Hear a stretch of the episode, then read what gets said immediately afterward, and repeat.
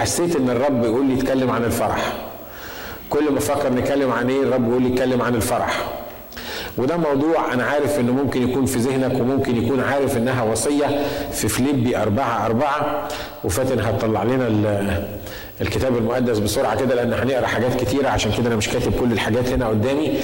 ففي فيليبي أربعة أربعة الرسول بولس بيقول للمؤمنين والتلاميذ اللي موجودين في فيليبي بيقول لهم افرحوا في الرب كل حين وأقول أيضا إيه؟ افرحوا. لو خلينا بالنا من الآية دي الآية الوصية بتقول افرحوا في الرب كل حين. وأقول أيضا يعني زي ما بيقول لك أنت قدامك اختيار من الاثنين يا تفرح يا تفرح. ما قدامكش حاجة من هي الآية بتقول كده مش الآية بتقول كده؟ بتقول افرحوا في الرب كل حين. وأقول لما يقول وأقول تحس إن هقول حاجة تاني مش كده؟ ها؟ لكن يقول وأقول أيضا إيه؟ افرحوا.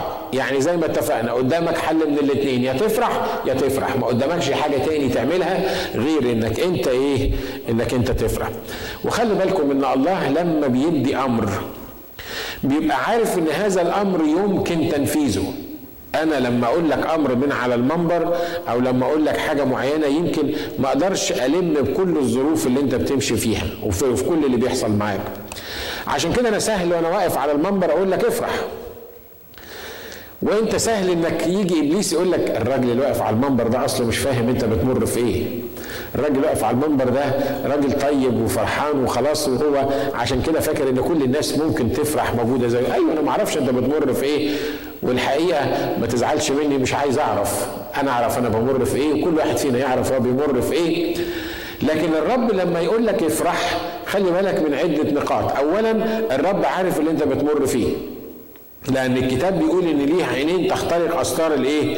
الظلام. هو كلي العلم مفيش حاجة بتستخبى منه. فهو عارف بالظبط اللي انت بتمر بيه ده. أكتر من كده بيقول لواحد في الكتاب بيقول له قبلما صورتك في البطن عملت إيه؟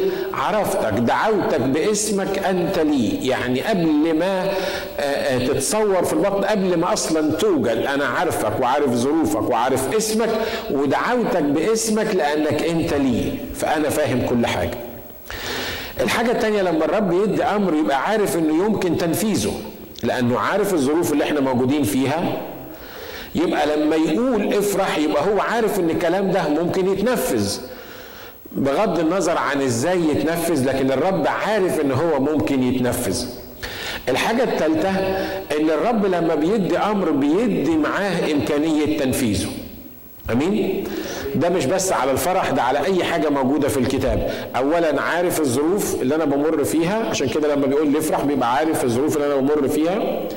والحاجة الثانية عارف إن إن هذا الأمر ممكن يتنفذ وبدليل إن هو بيقول لي افرح والحاجة الثالثة لما بيقول لي الأمر بيديني إمكانية تنفيذه. الحقيقة بقى لو اللي بيقول لك افرح اللي عارف اللي أنت بتمر فيه وعارف إنك ممكن تفرح وهيديك إمكانية وقدرة على تنفيذه يبقى قدامك اختيار من الاثنين يا تفرح يا تفرح. أمين؟ ردوا معايا ها؟ انت شفت الاختيارات اللي قدامكم؟ قدامكم اختيارات كتيرة. يا تفرح يا تفرح. ليه؟ لأن الرب عايزك تفرح. على فكرة مفيش حاجة تكسر قلب الأب إلا ان يشوف ابنه زعلان أو الأم. يمكن الواد يكون يعني تصرفاته تغيظك وتجننك وتفقعك. يمكن الواد تحس إن أنت بتيجي في وقت من الأوقات مش طايقه مش عايز تشوفه من كتر الأخطاء والغلطات وعدم سماعه الكلام لكن حتى لو كان بالمنظر ده أول ما تلاقيه قاعد حزين على جنب كده لوحده تلاقي نفسك مش قادر تملك عواطفك ومتضايق لأن ابنك متضايق وبتحاول تسأله أو تحاول تخرجه من الحالة بتاعت المضايقة اللي هو فيها. مش لأنه ولد كويس لكن لأنه ابنك. صح الكلام اللي أنا بقوله ده؟ ها؟ عشان كده مرات إحنا بنحس ان إحنا لأن إحنا مش ماشيين مظبوط ومش عاملين اللي الرب عايزه فاحنا حاسين ان الرب غضبان مننا وما يهموش ان أنا ازعل وما يهموش ان أنا احزن وما يهموش ان أنا يكون عندي مشكلة أو أو عندي ضيقة وهو مش واخد باله وهو مش سامع وهو مش موجود. الكلام ده كله كذب من إبليس لأن الرب يهمه إنه يشوفني فرحان. أنا أكتر حاجة تسعدني ان أشوف ولادي فرحانين. مرات بيضايقوني طبعا مرات ما بيسمعوش الكلام أكيد مرات بيتصرفوا تصرفات تحس إن الواحد عايز يمسك الواحد فيهم يلزقه في الحيط. آه ممكن في منتهى البساطة لكن أول ما أشوفه متضايق أول ما أشوفه حزين ما أقدرش املك نفسي ليه؟ لاني أنا اب. لأن أنا ليا مشاعر اب. والكتاب بيقول إن كنتم وأنتم أشرار تعرفون أن تعطوا أولادكم عطايا جيدة فكم بالحري أبوكم الذي إيه؟ الذي في السماوات. أنا هحاول أخلص الموضوع ده مع إنه فيه بتاع 18 نقطة. بس اني هحاول أخلصه بسرعة. عايزك بس لما الرب يقول لك افرح عايز تف... عايزك تفهم إن في احد اسمه عدو الفرح. زي ما الرب يهمه إنك تفرح في شخص تاني عدوه ان يشوفك فرحان. يتجنن لما يشوفك فرحان. هو ال mission بتاعته والرسالة بتاعته إنه ينكد عليك. ان يخليك في نكد ان يخليك في مشكلة ان يخليك في تعب. ده اسمه روح الاكتئاب أو روح ال depression الروح اللي موجود في العالم حوالينا اللي يهمه إن الناس تبقى حزينة. ليه؟ لأن زي ما هنعرف بعد كده أهمية الفرح في حياتنا. فهو يهمه إنه يسحب القوة بتاعتك. أنا عايزك تفهم حاجة مهمة جدا. إن الكتاب بيقول في إفسس الستة إن محاربتنا ليست مع لحم ودم. يعني إيه؟ يعني إحنا المشكلة مش الناس اللي حوالينا اللي إحنا بنتحارب معاهم لأ. إحنا بنحارب الرؤساء والشياطين والقوات والرياسات في مملكة يا جماعة مملكة من الشر الروحي حوالينا بيصارعوا معانا بيحاربونا وأول واحد فيهم عشان يقدر يتغلب عليك عشان يقدر ياخد منك اللي هو عايزه وينتصر عليك الخط الأول في الأرواح الشريرة اللي بتتعامل مع المؤمنين هي أرواح الاكتئاب. ليه؟ لأن هي عارفة إنه لو أصابت شخص معين بالاكتئاب لما يكتئب مش هيعرف يفكر ولما يكتئب مش هيبقى عنده قوة إن هو يقاوم ولما يكتئب يتسرب ليه اليأس والفشل ويحس إن هو خلاص قرفان من كل الدنيا يا ترى حد فيكم جرب القصة دي؟ ها؟ يعني نشكر الله إن الكل بيهز دماغه وأنا برضو بهز دماغي معاكم لأنه واضح إنه الجيش يا جماعة لما بيبتدي يحارب ما بيطلعش كله مرة واحدة كده ما تلاقيش الطيارات بترمي من فوق والمدفعية بتضرب من تحت والمش عارف من دي. لا ده في سلاح مهم جدا قبل ما يبتدي المعركة اسمه سلاح الشؤون المعنوية. إيه ده هو سلاح حقيقي في الجيش كده اللي دخلوا الجيش فيكم يعرفوا القصة دي. حاجة اسمها سلاح الشؤون المعنوية. يعني إيه الشؤون المعنوية؟ الشؤون المعنوية دي شغلتهم يعملوا حاجتين. بالنسبة للجيش بتاعهم يرفعوا الحالة المعنوية الحالة النفسية للجيش بتاعهم. يقعدوا يزعوا لهم أغاني من اللي هي الحماسية دي.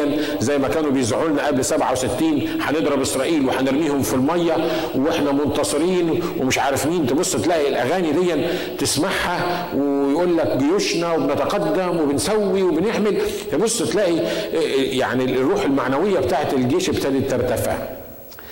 يعمل إيه بقى في جيش العدو الناحية الثانية يعمل العكس.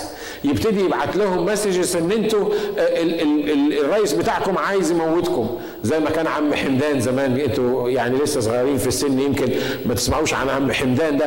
لكن عم حمدان ده كان عنده في سنة 67 برنامج معين. عم حمدان ده راجل يهودي كان وكان بيعمل برنامج للمصريين. كان كل يوم يذيع عشر دقايق حاجات تهبط المصريين يقول لهم يا مصريين ما تصدقوش عبد الناصر يا مصريين عبد الناصر وداكم في داهية يا مصريين عبد الناصر بيفطركم فول وبيغديكم كورة وبيعشيكم أم كلثوم. علشان أنتوا ما تسمعوش. وتبص تلاقيهم بيعملوا برنامج مظبوط. أول ما تسمع العشر دقايق دول من عم حمدان تقول ما فيش فايدة. الدنيا خربت ومفيش فايدة. أنا بقول لكم عن حاجات أنا اختبرتها عشت فيها.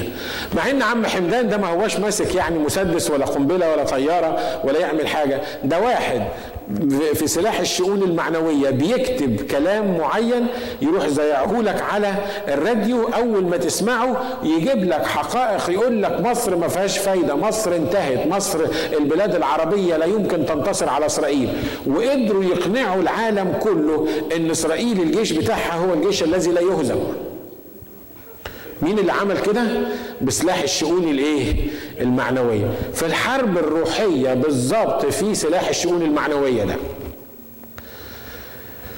قبل ما يبتدي الحرب معاك يبعت لك شوية من سلاح الشؤون المعنوية. سلاح عم حمدان دون يجي يقول لك أنت ما فيكش فايدة. ما انت شايف اللي انت بتعمله. انت عملت إيه في حياتك؟ انت سنك بقى 40 سنة وكمان خمس سنين هتبقى 45 سنة وانت عندك 50 سنة ما يبقاش فيك فايدة. يا ترى حد سلاح الشؤون المعنوية ده اشتغل معاه في حياته؟ كلنا مش كده؟ مراتك دي لا يمكن تتجدد. عارف جوزك دي؟ جوزك ده جوزك مش جوزك. مش عارف هيحصل فيه إيه وهيسوي فيه إيه. وتبص تلاقي نفسك انت قاعد ما عندكش مشكلة مش شايف ان في مشكلة معينة لكن من كتر اللي انت سمعته من النيجاتيف من سلاح الشؤون المعنوية الروحية تلاقي نفسك مش طايق نفسك ومش قابل الحقائق ويروح مفكرك بكم حاجة في مشكلة في حياتك كده عندك مشكلة في المكان الفلاني عندك مشكلة في الحاجة الفلانية عندك مشكلة. مستني إيه؟ انت أكتر من كده. طب فين ربنا ما بيساعدكش ليه؟ فين الله ما بيتحركش في حياتك؟ حياتك ليه؟ أول ما سلاح الشؤون المعنوية يشتغل عليك ويحط المعنوية بتاعتك داون أو نفسيتك داون تكون النتيجة إن باقي القوات تتقدم بسهولة وتعمل اللي هي عايزاه. صح اللي بيحصل كده؟ عشان كده لازم الكتاب بيقول عن إبليس نحن لا نجهل إيه؟ نحن لا نجهل أفكاره. الناس المؤمنين اللي عايشين صح اللي بيميزوا أول ما يلاقي الجيش ده جاي عليه يقول له stop أنا فاهمك أنا عارف أنت بتبتدي تعمل إيه. أنا مش هديلك فرصة إنك أنت تدمر حياتي وتحطني في الاكتئاب اللي أنا عايش فيه وتحطني down بالمنظر ده لأن أنا عارف إن فرح الرب قوتي وأنت يهمك إنك تسلب القوة دي لما تعرف تتعامل مع الأرواح الشريرة اللي بتخش لك الأول عن طريق الاكتئاب يكون النتيجة إنك ضامن النصرة في المسيح يسوع. سلاح الشؤون المعنوية مستحيل يقول لك إنك أنت إن الرب يسوع يقودك في موكب النصرة كل حين. كتاب بيقول لأنه يقودنا في موكب نصرته في المسيح يسوع كل إيه؟ كل حين. يجي يخليك تركز على حاجة كده يقول لك هي فين كل حين دي؟ طب أنت منتصر دلوقتي؟ الكلام اللي أنت بتسمعه ده كلام. ده بتاع منبر ده بيقولوه من على المنبر ده بيضيع وقتك يوم الحد لكن الحقيقة غير كده الموضوع غير كده تماما. وينسيك الحاجات البوزيتيف أو الحاجات الإيجابية أو الوعود اللي ليك في الرب أو النصرة اللي ليك في الرب علشان كده تتهزم بسهولة. شعب إسرائيل وإحنا بندرس في سفر الخروج كان دايما يعمل معاهم إبليس الحكاية دي يجيبهم في منطقة يكون ما فيهاش مية. وبعدين يجي يقول لهم ما فيش مية. آه أول حاجة يعملوها يقول لك تذمر الشعب على الرب وعلى إيه؟ وعلى موسى. وقالوا له لأنه ليس هناك قبور في مصر. أخرجتمانا لكي نموت في القفر. على طول سلاح الشؤون المعنوية ده يبتدي يكلم للشعب يقول لهم إيه؟ موسى وهارون ضحكوا عليكم. ما أنتوا كنتوا قاعدين في مصر ومستريحين. أهو كنتوا تعبانين شوية لكن كنتوا بتاكلوا جرجير وكرات وبطيخ وتوم وكنتوا شبعانين وبتاكلوا لحمة. وده كذب طبعا لأنهم ما كانوش شبعانين. وبعدين يبتدي يقنعهم يقول لهم بقى تترموا في الصحراء ديا أحسن ولا تقعدوا في مصر العظيمة أحسن. وكون النتيجة إن هم يتذمروا على الرب وعلى إيه؟ على موسى. والرب يعمل معجزة ويبعت لهم مية من صخرة من من من حجرة كبيرة. شفتوا حجر بيطلع مية؟ ده هي أصلا ما بقتش حجرة إلا لما اتشال منها كل المية.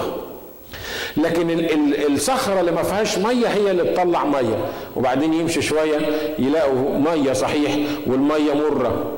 يقولوا لموسى يتذمروا على الرب وعلى موسى أنتوا طلعتونا عشان تجيبونا عند المية المرة دي والرب يعمل معجزة تاني. عشر مرات الكتاب بيقول جربني ابائكم كم مرة؟ عشر مرات. سلاح الشؤون المعنوية شغلته إن هو يشيل عنك وينسيك الانتصارات في حياتك. ينسيك كم مرة وقف معاك الرب. ينسيك كم مرة كنت في ضيقة والرب أنقذك منها. ينسيك كم مرة كان عندك مشكلة والرب حلها. كم مرة كان كان في مصيبة والرب اتدخل في اللحظة اللحظة الأخيرة وحول المرارة الحلاوة وأنقذك من من من أعدائك. ينسيك كل الكلام ده ويفكرك الحاجة السلبية الوحيدة يمكن اللي تكون موجودة في حياتك. ليه؟ لأنه لما يحطك داون لما يتعبك لما ينسيك الفرح بتاعك هيقدر بعد كده يعمل فيك كل اللي هو عايز يعمله. روح الاكتئاب ده ما بيشتغلش من الهوا كده. يعني بس ما بيشتغلش من الهوا لا ده بيستغل حاجات ممكن نكون إحنا ماشيين فيها. خلي بالكم الوعظه النهارده مش عشان نروح على الاكتئاب الوعظه النهارده عن إيه؟ عن الفرح. بس أنا بدي لك عشان تفهم بالظبط اللي انت موجود فيه. الأرواح دي والجيش ده ما بيجيش بس يقول لك كذب في حياتك لا ده بيستغل حاجات معينة في حياتك يقدر يخش بيها. الكتاب بيقول عن العدو عن عن إبليس إنه المشتكي على إخواتنا نهارا وإيه؟ وليلا. وإحنا قلنا الكلام ده قبل كده كتير. لما إبليس يخش قدام الرب ويشتكي على المؤمنين بيكذب ولا بيقول كلام صح؟ بيقول كلام صح لأنه ما قدرش يكذب في محضر الرب مش كده؟ هو بيعمل إيه؟ هو ياخد أخطاء المؤمنين ويبتدي يطلعها زي ما الرب يسوع بياخد أخطاء المؤمنين وبيقف قدام الله الآب وبيقول له أنا مت لأجلهم وسفكت دم لأجلهم وغفرت خطيتهم وأنا محتاجك إنك أنت تصالحهم وتسامحهم على اللي هم بيعملوه. إبليس برضو عنده ميشن إن ياخد خطايا الإخوة والأخوات ويروح مطلعها قدام الرب يسوع يقول له شايف اللي أنت فديتهم بدمك؟ دمك ضاع هدر لأن الناس دول مش محترمينك ولا محترمين دمك لأن الناس دول لو محترمينك ومحترمين دمك ما كانوش عملوا الحكاية دي. المشتكي على إخواتنا نهارا وإيه؟ وليلا. عشان كده روح الاكتئاب ده بيعمل إيه؟ بيستغل حاجات موجودة فينا يخش بيها ويهاجمنا بيها. هقولهم بسرعة لأن زي ما اتفقنا مش ده الموضوع بتاعنا. واحدة من الحاجات من أكتر الحاجات اللي بيستغلها إبليس في حياتنا الخطية. تبقى فرحان وهايص ومية مية وتعمل الخطية. تلاقي نفسك من من حالة الفرح ومن حالة النصرة اللي انت كنت موجود فيها لحالة من الاكتئاب ومن القرف. أنا جربت الحكاية دي. حد فيك جرب الحكاية دي؟ number 1 problem المشكلة الأولى اللي بيعملها إبليس معانا هي انه يوقعك في الخطية وبعدين يسلب فرحك. عشان كده خلي بالك من الموضوع ده. الحاجة التانية يحطك في مشاكل وضيقات يصحيك الصبح يلاقي تلاقي الكاوتش بتاع العربية بتاعتك نايم عندك فلات تاير حد خبطه لك بطوبة وكسره وانت ماشي حد كسر عليك راح شايل لك الرفرف القداماني في العربية. رحت الشغل ما تفهمش إزاي المدير بتاعك راكبه شاطين من غير ما, ما تفهم ليه. آه، طول النهار تبص تلاقي الناس عمالة تبص لك بطريقة مش كويسة وبتتكلم معاك بطريقة مش كويسة. يجي الراجل من بره قرفان ويطلع غلبه فيك فيكي وانت كمان قرفانة وانت بتعملي الطبيخ في البيت فمستنية الراجل لما يجي علشان تقعدي تحكي له طول النهار على المشاكل السوداء اللي قابلتك ويخلي حالة الواحد مزربل الضيقات والمشاكل اللي بيمر إيه؟ بيمر الواحد فيها. دي حاجة من ضمن الحاجات اللي بيستخدمها روح الاكتئاب علشان يقدر يسيطر علينا. حاجة ثالثه العناد. يخلينا نركب دماغنا على حاجات المفروض ما تعملهاش. من ضمن الحاجات اللي بيستعملها ضدنا روح الاكتئاب هو العناد. يخليك تتحط في موقف مش عارف تتصرف فيه وانت عارف اللي هتعمله غلط والقرار اللي هتاخده غلط ويروح يخليك تعند في الموضوع ده. ولما تعند في الموضوع ده يسحب فرحك وسلامك وبعدين يجي يقول لك ما انت اللي غلطان. ما إحنا قلنا لك ما تعملش كده انت اللي ما عملتش. بيحصل معانا؟ وتلاقي نفسك دايما عايش في الندم لأجل القرارات اللي انت اتخذتها. دايما عايش في الندم لأجل حاجات كان المفروض تحصل أو ما كانش المفروض تحصل. حاجة من ضمن الحاجات برضو المتعلقة بكده اللي إبليس بيستخدمها الخبرات السابقة.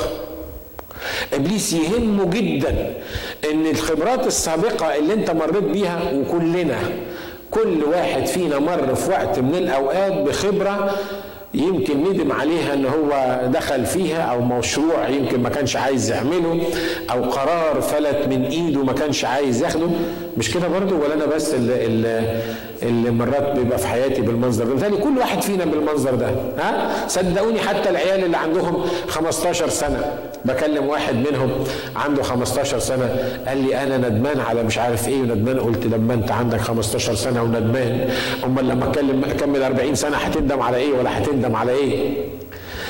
الخبرات السابقة دي من أكتر الحاجات اللي إبليس بيحاول يربطنا بيها. عارف؟ عبارة عن قيد عبارة عن جنزير يروح ربطك بيه ويحطك في خبرة فشل سابقة ويربطك فيها ويفهمك إن أنت أصل أنت فقري أصل أنت فاشل أصل أنت كده. كل حاجة هتاخدها هت هت هتعاني منها لأن الخبرات السابقة دي زي الجنزير الكبير قوي اللي إبليس بيحاول يربطنا بيه. ودايما يفكرك بالخبرات السابقة بتاعت الفشل. صح؟ ما بيفكركش بالحاجات بتاعت الانتصار ما بيفكركش بالحاجات الحلوة اللي حصلت في حياتك لكن يفكرك بإيه؟ بإنك في يوم من الأيام عملت حاجة غلط في يوم من الأيام خدت قرار غلط في يوم من الأيام كنت انفولفد في حاجة ما كانش المفروض إنك أنت تعمل فيها. وتلاقي نفسك أول ما افتكرت العملية دي أنت عملت غلط. انت خدت قرار غلط. انت مريت بفترة فشل معينة زينا كلنا. بس في ناس بتقدر تتقدم وتطلع فوق فشلها وتمشي وفي ناس تحط ايدها على خدها وتفضل تفكر في الفشل. وإبليس يقنعها انك فاشل وطول عمرك هتبقى فاشل. اللي ما نجحش في الامتحان يبقى فاشل. اللي ما عرفش يكمل في شغلانة يبقى فاشل. اللي ما عرفش يكمل في جوازة يبقى فاشل. اللي ما عرفش المهم لازم يطلعنا كلنا فاشلين. صح؟ لازم يطلعنا كلنا خايبين ولازم يربطنا بالخبرات الايه؟ السابقة. ويترعب لو انت ابتديت تتعامل مع الخبرة السابقة وشفت الحاجة الحلوة اللي فيها صدقوني كل خبرة سابقة مهما كانت فيها مرارة ومهما كان فيها فشل ممكن تطلع منها بحاجة إيجابية. أنا عارف ان الناس وهي بتمر في الظروف ما بتقتنعش باللي إحنا بنقوله ده. يقول لك انت عارف حصل لي إيه؟ ده أنا لو قلت لك حصل لي إيه؟ ما فيهاش ولا حاجة حلوة. حاجة واحدة بس حلوة. لا صدقني. كل موقف رهيب مريت بيه كل موقف من الفشل مريت بيه كل حاجة كانت مربطاك. لو بصيت فيها هتلاقي فيها حاجة إيجابية. وتقدر من النهاردة تستيب أوفر الفشل ده وتتحرك اعلى من الفشل ده بنعمة الرب وتخلي النقطة بتاعت الفشل دي تقودك للانتصار بدل ما تفضل حاطط إيدك على خدك وبتفكر في الخبرات السابقة. آمين؟ مهم الكلام اللي أنا بقوله ده؟ حاجة من ضمن الحاجات اللي بيستخدمها ضدنا روح الكتاب هي مقارنة أنفسنا بالآخرين. كل واحد فينا عايز يبقى كامل من كل الوجوه. شهادة رائعة دخل ممتاز ولاد هاديين وزي العسل ست زي الشربات أصحاب مفهومش حد يعكنن عليه ناس كلها بتحبه كلنا بنتطلع للموضوع ده مش كده؟ بس الكلام ده مش موجود إلا في السماء مع إن حتى في السماء ما فيهاش دخل كتير ولا غيره لأن مش هنحتاج الموضوع ده. إحنا بندور على ما يسمى بالمدينة الفاضلة. كل واحد فينا عايز يحصل على أكتر أو أعلى مستويات يقدر يعيش فيها. فبيحط المقارنة بتاعته مقارنة بينه وبين الآخرين. وخلي بالكم بيبص بس للحاجة الحلوة اللي هو شايفها عند الآخرين ما يشوفش الحاجة اللي يمكن تكون مستخبية الآخرين مش قايلين عليها ومش شايفينها. في وقت من الأوقات واحدة قالت لي أنا كان نفسي أكون زي فلان ده. أنا كان نفسي نكون زي فلان ده. ويل فلان لما تشوفه من بره تلاقيه دكتور وناجح وخادم وغني وكل حاجة فيه حلوة. أنا لما أقعد أفكر كده أقول آه لا الأخت دي ليها حق. ليه؟ لأن فلان دون واضح إن هو عنده كل حاجة. عنده كل حاجة. ما فيش يمكن فات شهر على فلان دون وبعدين فلان بيتصل بيا بالتليفون بيقول لي صلي لي. بقول له ليه؟ قال لي بصراحة إحنا هنتطلق. فصلي لي علشان إحنا إيه الموضوع ده تعبنا وبعدين اكتشفنا إن حياة فلان ده خربانة وبيته خربان واولاده خربانين. بس إحنا اللي ابليس حطنا في في في مقارنة مع فلان دون وبصينا لقينا إنه لازم نبقى زي فلان. ليه ما نبقاش زي فلان؟ اما كنت في مصر كان في واحد زميلي كان غلبان كده وطيب. يعني أنا ساعدته كتير في حاجات كتيرة وبعدين مرة رحنا المعمل بتاع الأسنان. فهو جيب عربية مرسيدس كبيرة كده بس أنا ما كانش عندي عربية مرسيدس في مصر. وبعدين أنا عارف إن هو يعني شغله مش قد كده وعارف إن هو دكتور على قده يعني. هو جايب عند المعمل بالعربية المرسيدس كده. وبعدين أول مرة وأشكر الله كانت آخر مرة قلت يا ربي بقى الواد ده اللي متخرج معايا عنده العربية المرسيدس ديا.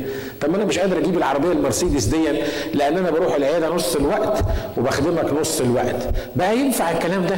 أنا أخدمك يعني أنا مش مش في العيادة سبع سبعة أيام زيه وما بشتغلش الوقت اللي هو بيشتغله. مش المفروض أنت كمان يعني من الناحية الثانية تبص لي بقى أنا بخدمك بدل ما تخلي الواد ده اللي اللي ملوش في الخدمة بيركب العربية المرسيدس ديا.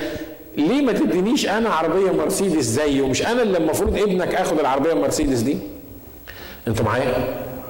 على فكرة مش بحكي قصص ألف ليلة وليلة أنا بقول لكم عن الحاجات العادية الطبيعية اللي إحنا بنمر فيها. سمعت في ودني حاجة بتقول لي إيه؟ بتقول لي اسمع أنا ممكن أديك العربية المرسيدس بتاعته؟ وادي لك نفس الشخص كله كل اللي بيمر فيه اديهولك قلت له يعني هو بيمر في إيه؟ ما كويس ومراته زي العسل وعياله كويسين وشغال كويس وبعدين خادم كمان في الكنيسة اللي جنبينا وأنا بشوفه بيخدم. كل حاجة عنده مظبوطة جدا. الرب قال لي اسمع قلت له نعم. قال لي ادي لك كل اللي عنده بما فيهم العربية المرسيدس. يا تاخد كل اللي عنده يا تسيب كل اللي عنده وترضى باللي أنت فيه. الحقيقة لما قال لي كده عرفت إن في حاجة غلط بس أنا مش عارفها هي إيه.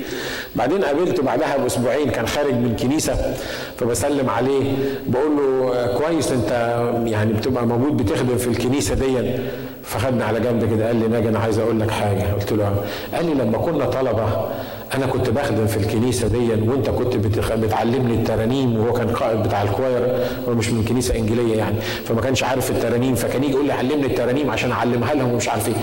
قال لي عارف يا ناجي الخدمة اللي كنت بخدمها زمان؟ قلت له آه. قال لي أنا بخش الكنيسة دلوقتي خمس دقائق أتخنق في حد يمسكني من زمارة زوري كده ويدوس عليا أحس إني مخنوق أكتر من خمس دقائق ما أقدرش أقعد في الكنيسة ولازم أطلع جري بره بسرعة عشان أعرف أتنفس. والرب قال لي تحب تاخد العربية المرسيدس؟ قلت له لا حتى الجزمة اللي أنا لابسها خدها. أنا مستعد أمشي حافي لكن ما تحرمش من محضرك. أنت واخد بالك من اللي أنا عايز أقوله؟ إن إن إن أرواح الاكتئاب دي دايما تخليك تقارن نفسك بالناس الآخرين بالحاجة الحلوة اللي عند الناس الآخرين حتى بالأشرار. والأشرار أغنياء. وعلى فكرة الكلام ده مع كل الناس. لما تقرأ مزمور 73 أساف بيقول لولا قليل لزلت قدماي كنت هغدر بجيل بنيك. ليه؟ لأني قارنت نفسي بالأشرار ولقيت إن الأشرار لا شدائد في موت ولحمهم سمين وجحظت عيونهم من الشحم. وإحنا المؤمنين التعبانين الغلبانين الكفرانين في الدنيا دي واسمنا مؤمنين واسمنا أولادك. بيقول لك إلى أن دخلت لمقادس العلي وانتبهت إلى آخرتهم. إنك للمزالق للبوار جعلتهم. عشان كده من ضمن الحاجات اللي بيستخدمها ضدنا العدو هي مقارنة النفس بالآخرين. حاجة كمان بسرعة هي التوقعات العالية بتاعتنا. إحنا بنحط توقعات في أذهاننا لحاجات معينة. لجوازتنا لبيتنا لعيشتنا حتى لو ما كناش بنقارن نفسنا بالآخرين لكن بنحط توقعات عالية جدا ما تحصلش. عارفين اللي, اللي, اللي الشباب الصغيرين لما يبقى عنده 15 سنة ولا 16 سنة وتقول له انت عايز تتجوز مين؟ يقول لك عايز اتجوز أحلى واحدة وأغنى واحدة ولازم عيلتها تكون كذا ولازم مش عارف شكلها يكون إيه ويحط لك حاجات مش متوفرة في بني آدم ابدا في الدنيا. ما حصلتش يعني ما شفناش واحدة بالمنظر ده في الدنيا. لكن هو حاسس إنه دي التوقعات اللي عنده اللي هو اللي عايز ياخدها. بعدين لما يبتدي يكبر وبعدين يعقل شوية أو لما القطر يبتدي يجري شوية ويحاول يجري وراه يقول لك معلش لو ما كانتش غنية it's okay ولو ما كانتش جميلة قوي برضه ما يضرش. وحتى لو كان أبوها خمرجي ماشي. واخد بالك؟ وابتدي تبص تلاقي إيه؟ يتنازل شوية بشوية بشوية بشوية عن الأمور اللي كانت في ذهنه. ليه؟ لأن الواقع غير التوقعات اللي إحنا بنحطها. إحنا مرات بنتوقع حتى حاجات في امورنا الروحيه وفي حياتنا الروحيه. بنتوقع خدمه معينه بنتوقع استخدام معين بنتوقع عيشه كويسه. وده على فكره ما يقتلش فينا محبه ان إحنا نكون حسنة هي الغيرة في الحسنى ان إحنا نكون فعلا بنرتقي من مجد إلى مجد. لكن التوقعات اللي إحنا بنعيش فيها والأحلام بتاعت اليقظة اللي إحنا مرات بتسيطر علينا هي اللي العدو بيستخدمها ويعمل لنا اكتئاب. ليه؟ لأن التوقعات دي مش موجودة في الدنيا وتكون النتيجة لما ما تحققهاش يقول لك شوف ما أنا قلت لك من الأول إنك فاشل. ما أنا قلت لك من الأول إن ربنا مش موجود يسمعك. ما أنا قلت لك إن دي مجرد أحلام. عشان كده الفكرة الأساسية هي مش توقعات في دماغنا هو الرب عايز يحطنا في إيه الشكل اللي الرب عايز يحطنا فيه ولا الشكل اللي الرب عايز يستخدمنا فيه. الحاجة الأخيرة في موضوع الاكتئاب ده بيجي من حاجة عجيبة جدا أنا اكتشفتها من التعب والإرهاق الجسدي. محدش بيتكلم في الموضوع ده مش كده؟ ها؟ لكن خلي بالك مرات كتيرة لما بتبقى تعبان ومرهق جسديا وطول النهار شغال وانت جاي كده سايق تحس انك مش قادر ترفع ايديك. توصل البيت حاسس انك متلخبط. صح اللي أنا بقوله ده؟ ها؟ وخلي بالك دي احسن فرصة. إبليس الأول يقنعك إن الجري على المعايش حلال وعبادة وتشتغل 18 ساعة في اليوم. تخلص ال 18 ساعة تلاقي نفسك مش شبعان واللي أنت بتعمله مش مكفيك. وتبص تلاقي نفسك مرهق وأسهل وقت يحاربك فيه إبليس وأنت جسمك متلخبط. وأنت تعبان وأنت مرهق. مش عامل كده مع الرب يسوع؟ يقول لك صام أربعين نهارا وأربعين ليلة وتعب أو وجاع أخيرا. بعد ما قال وجع أخيرا يقول لك وأخذه الروح ليجربه في إيه؟ في البرية وابتدى يستغل الحتت اللي تعباه إن هو كان جعان مش لاقي ياكل يقول له قل لهذه الحجارة إنها تصير إيه؟ إنها تصير خبزا. ده درس أنا محتاج أتعلمه إن إزاي إن جسدي يستريح ويبقى فعلا أبقى مستريح جسديا عشان أعرف أفكر. مرات كتيرة من كتر التفكير ومن كتر الشغل ومن كتر المشاكل اللي في دماغ الواحد الواحد ما بيفكرش. الواحد بيحس إن هو تايه. حد جرب فينا ال ال القصة دي؟ بيحس إن هو تايه. مش قادر يركز. مش قادر. مئة ألف حاجة موجودة وراه. وكأن ربنا حطه بس في الدنيا عشان يحل مشاكل الدنيا كلها ويعمل الشغل اللي في الدنيا كلها ويبقى مسؤول عن الإخوة اللي في الدنيا كلها. ويتصل بيك واحد الساعة 3 من بلد غريبة ويقول لك شلونك يا قسيس؟ زين. شلون العيلة؟ زينة طب يعني عايز إيه؟ أنا قلت أسلم عليك. ولو قفلت التليفون يجي يقول لك أنت قسيس؟ انت قسيس انت تنام وقافل التليفون افرض في حالة امرجنسي وحد بيكلمك مش المفروض انت القسيس تبقى جاهز في الموضوع ده وتبص تلاقيه يخليك تلف حوالين نفسك لا تنام الصبح ولا تنام بال... أنا بقول لكم على اللي بيحصل معايا لا تنام الصبح ولا تنام بالليل وتلاقي نفسك تعبان ومرهق والنتيجة ان انت فتحت باب للعدو وأنا فتحت باب للعدو ان هو ي attack me ليه؟ لأن أنا already تعبان أنا مش قادر أسمع أكتر من كده. أنا مش قادر أخش في مشاكل أكتر من كده. أنا مش قادر يكون عندي احتياجات أكتر من كده. أنا مش عم مش عارف أصلي للسودان ولا أصلي للعراق ولا أصلي للجزائر ولا أصلي لليبيا ولا أصلي للبلاد المختلفة دي والتليفونات اللي بتيجي والطلبات اللي بتيجي. فبكون النتيجة إن أنا زي ما بنقول بالمصري عامل زي الفرخة الدايخة. ماشي مش متظبط. عشان كده إحنا متعلم محتاجين أنا بتكلم عن نفسي محتاجين نتعود إزاي نريح جسدنا. إحنا مش متعودين نتفسح مش كده؟ مش متعودين نرتب إحنا الفسح كده نقول لك أنا هاخد يومين ثلاثة اطلع بيهم مع العيلة اعمل كذا كذا. إحنا مش متعودين على الحكاية دي. ليه؟ ما هو من كتر المشاكل. أنا رحت 10 أيام في كندا عند اخت مراتي. بعد يومين ثلاثة جت قالت لي هو أنت جاي حول المكتب بتاعك هنا ولا جاي تقعد معانا؟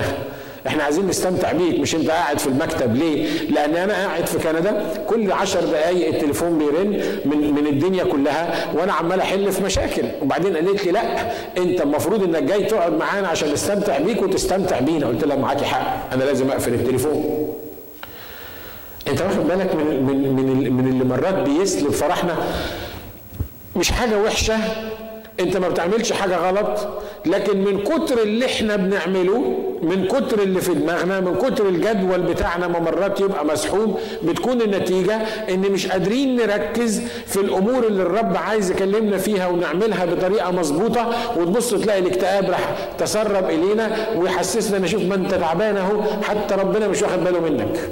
والإخوة شايفينك تعبان ومهدود وبرضه مش راحمينك بالتليفونات بتاعتهم. and so on ويبتدي يفتح عليك باب وهجوم كبير جدا.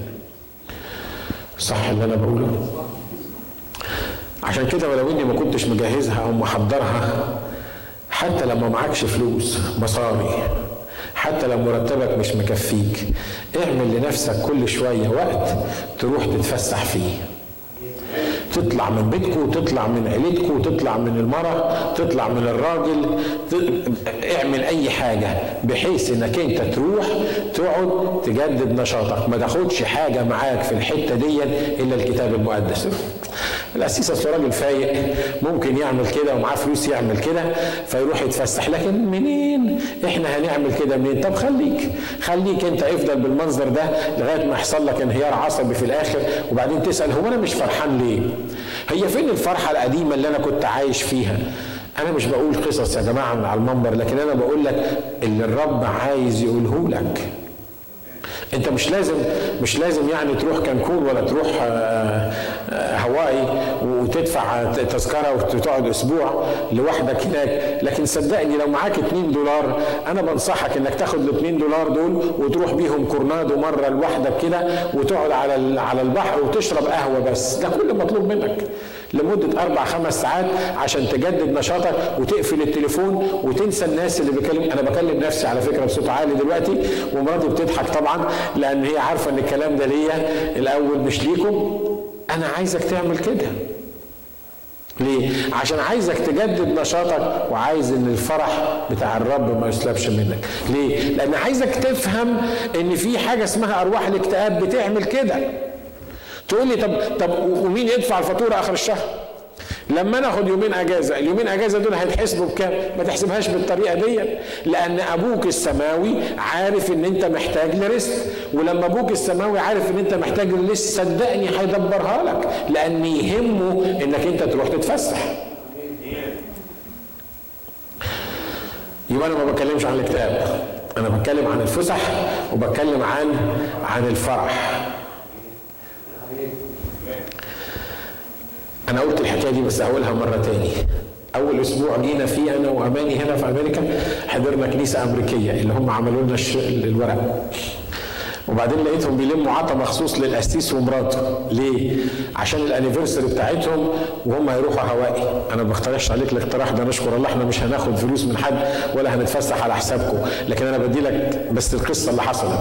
طبعا إحنا قاعدين أنا ببص لاماني وهي بتبص لي لي إيه يا أخويا الكنائس الأمريكية دول المجانين دول بيلموا عطا من الناس عشان يروحوا يتفسحوا في هوائي إزاي يعني؟ إزاي يحصل الكلام ده؟ معقولة؟ معقولة الكنائس في أمريكا بالمنظر ده يلموا عطا عشان يروحوا يتفسحوا في هوائي وللأسف كنا لسه جايين من مصر بالورقة ما حد ما فكوهاش لسه وأول اجتماع حضرناه كانوا بيلموا للراجل. أنا بصراحة في قلبي قلت الراجل ده القسيس ده لا قسيس ولا بطيخ. ده راجل بيستغل الناس عشان ياخد منهم الفلوس ويروح يتفسح في هواي بعدين في وقت من الأوقات حسيت إنه والراجل ده ما يتفسحش ليه في هواي لأن الراجل ده لازم يجدد نشاطه والراجل ده لازم يقعد في, في, في, في مكان هادي عشان يجي يعرف يشتغل مرة تاني. ابتدى ربنا يشتغل على المخ المصري ده شوية إن هو يغيره. جينا في وقت من الأوقات أنا بقول لأماني عايزين نروح إسرائيل. ومعناش فلوس نروح إسرائيل. فلوس كانت كتير قوي ومعناش فلوس نروح إسرائيل. عايزين نتفسح.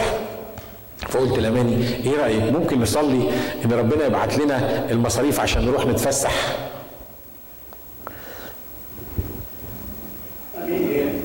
رأيك؟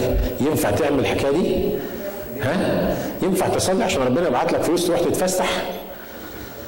طب بأمانة كده حد متضايق من اللي أنا بقوله؟ أنت متضايق من اللي أنا بقوله يا سنت آه أنت فهمت غلط. قلت له إحنا عايزين نصلي عشان ربنا يبعت لنا فلوس نروح نتفسح.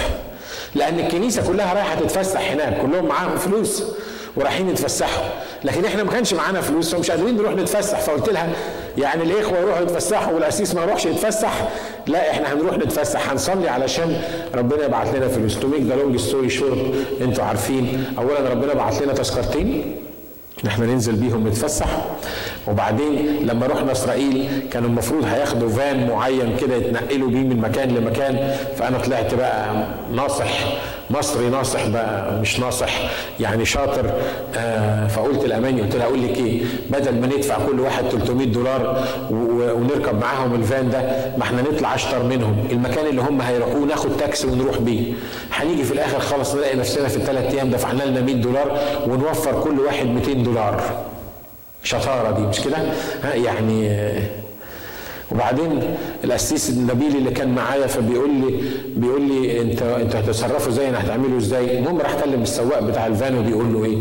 قال له اسمع أنا معايا قسيس زميلي ومراته موجودين وإحنا عايزينهم يكونوا موجودين معانا في الفان وهندفع لهم الثمن بتاع التنقلات بتاعتهم.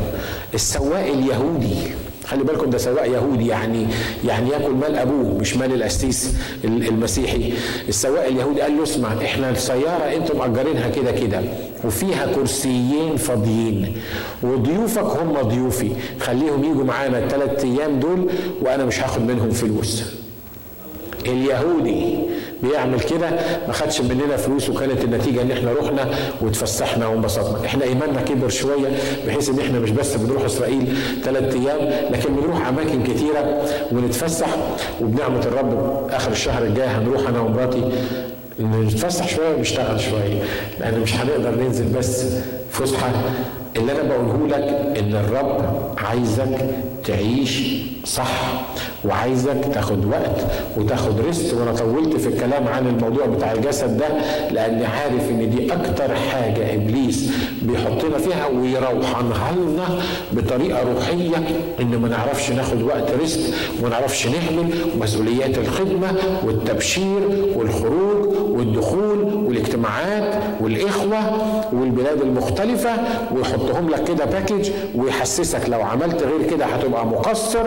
ولو قصرت الرب مش هيباركك ولو الرب مش هيباركك هتخش في دوامة وانت already اللي أنا قلته دلوقتي في الدوامة صح؟ عشان كده أنا بقول لك تعمل إيه؟ قول له اركن انت على جنب وروح قول لابوك أنا عايز اتفسح أنا عايز أروح حتة نقعد فيها أنا وانت وانت عارف ان أنا ما معيش فلوس وما أقدرش اشتغل عشان أجيب فلوس اتفسح فيها لكن أنا عايز اتفسح أمين.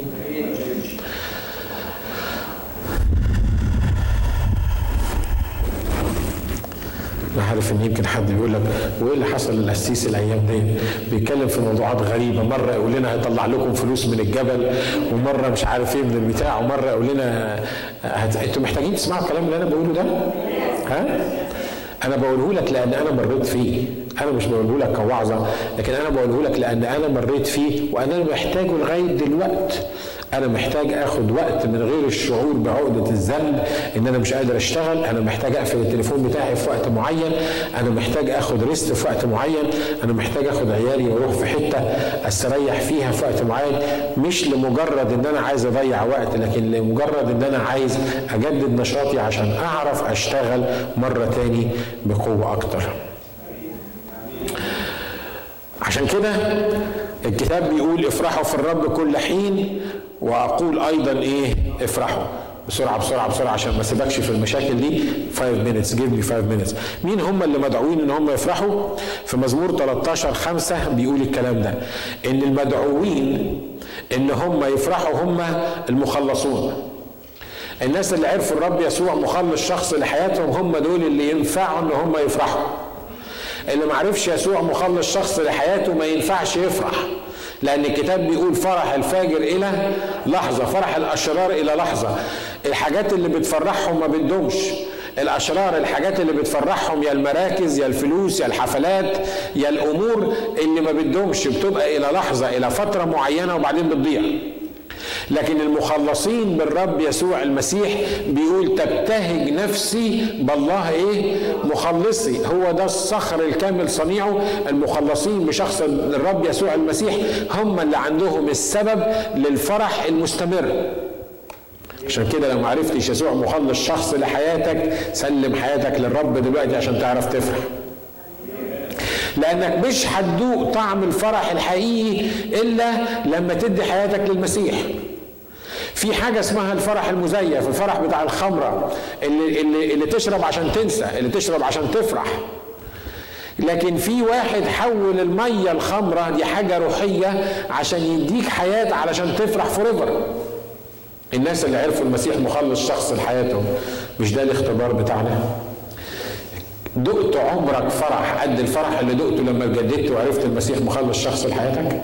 ها؟ كلنا كلنا بنعترف بكده. مش كده؟ ليه؟ لأن ده الفرح الحقيقي.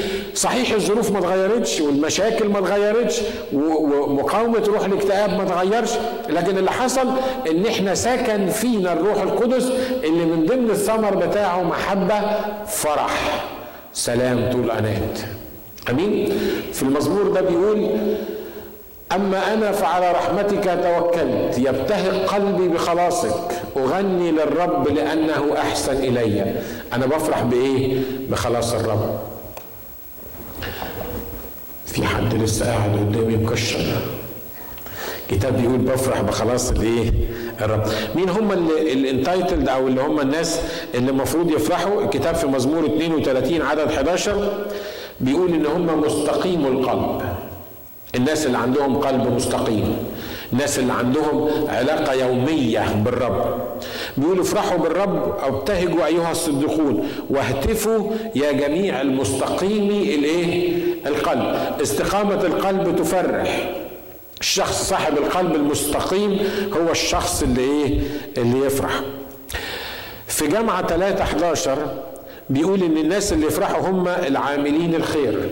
الناس اللي بتعرف تعمل خير. الناس اللي بتعرف تدي. الناس اللي بتعرف تبذل الناس اللي بتعرف تشارك الآخرين الناس اللي بتبقى زي سيدها يقول يصنع خيرا ويشفي جميع المتسلط عليهم إيه؟ إبليس. آخر حاجة من الناس اللي هم المفروض يعرفوا يفرحوا هم المتوكلون على الرب. مزمور خمسة وعدد 11 بيقول ويفرح جميع المتكلين عليك إلى الأبد يهتفون وتظللهم. الناس اللي بيعرفوا يتكلوا على الرب هم الناس اللي بيعرفوا يفرحوا. آمين؟ أنا خلصت. الناس اللي بيعرفوا يتكلوا على الرب هم الناس اللي بيعرفوا يفرحوا. ليه؟ لأن الرب زي ما قال عنه الكتاب الصخر الكامل صنيعه اللي مش هيخلي بيا ابدا. اللي, اللي, اللي هيفضل على طول ملجأ وحصن ليا فوريفر عشان كده أنا بفرح في محضره لأن ليا الشخص اللي أنا بتكل عليه. سليمان الحكيم بيقول الكلام ده. نفرح ليه؟ لأنه لا شيء خير من أن يفرح الإنسان. جمع ثلاثة اتنين. بيقول الكلمات دي. مفيش حاجة أحسن من إن الإنسان يفرح. أمين. الفلوس ما بتفرحش. المراكز ما بتفرحش. الأشغال الجديدة بتفرح شوية. وبعد كده برضه بتخش في الشغل وبتقرف من نفسك. الفلوس بتفرح شوية وبعدين تلاقي نفسك يعني يمكن في ناس تعبانة من الفلوس.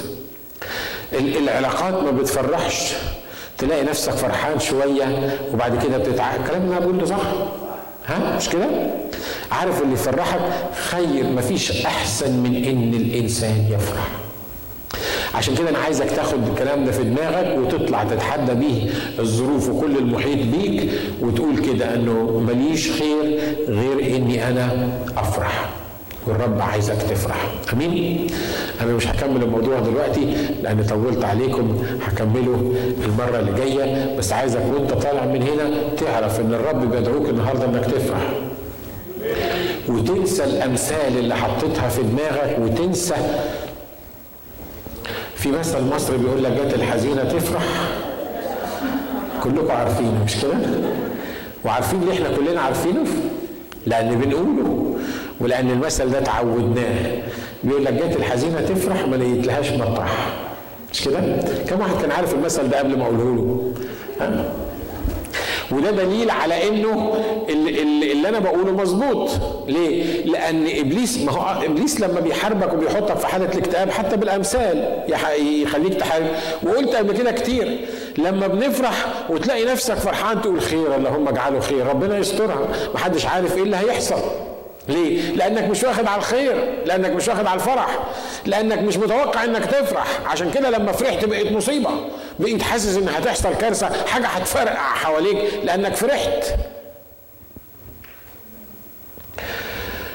افرحوا في الرب كل حين وأقول أيضا قول معايا الآية دي افرحوا في الرب كل حين وأقول أيضا افرحوا في الرب كل حين وأقول أيضا يلا اقف سلم على اللي جنبك واديله هج وقول له افرح في الرب كل حين واقول أيضا افرحوا وخلينا نفرح بالرب النهارده وخلي الرب يملانا فرح وإحنا طالعين من المكان ده نبقى فرحانين لأن إلهنا إله رائع محب إله جبار. افرحوا في الرب كل حين واقول أيضا افرحوا. Praise you Lord. مجدا للرب مجدا للرب. يا رب نشكرك لأجل إمكانية الفرح. نشكرك لأنك مصدر فرحنا نشكرك لأنك مصدر سعادتنا نشكرك نشكرك نشكرك نعظمك لأن أنت مصدر الفرح الحقيقي. يا رب النهاردة وأنت عارف ظروفنا وأنت عارف يا رب الأمور اللي بتحيط بينا. لكن أنت لما بتطلب إن إحنا نفرح أنت عارف إن في إمكانية للفرح وإنك بتدينا إمكانية للفرح. يا رب النهاردة بنفرح بيك وبنهتف في محضرك وبنهلل لشخصك وبننسى رب بل بندوس على كل ما حولنا رب النهارده وبنتطلع إلى جلالك لأن فرح الرب هو قوتنا وإحنا بننتظرك يا رب النهارده إنك تدينا قوة في شخصك من خلال الفرح اللي بيملانا في اسم الرب يسوع المسيح العظيم. ليك المجد والكرامة ليك القوة والسلطان والسجود في وسطنا. مستحق أنت وحدك كل العبادة كل السجود يا سيد. لأنك أنت مصدر فرحنا وأنت رب الكورنر ستون بتاع حياتنا. الحجر الزاوية اللي إحنا بنفرح بيه. تبتهج نفسي بالله مخلصي أغني وأرنم للرب لأنه أحسن إلي. مبارك اسم جلالك إلى الأبد. ليك المجد ليك السجود ليك العظمة سيد كل الأرض.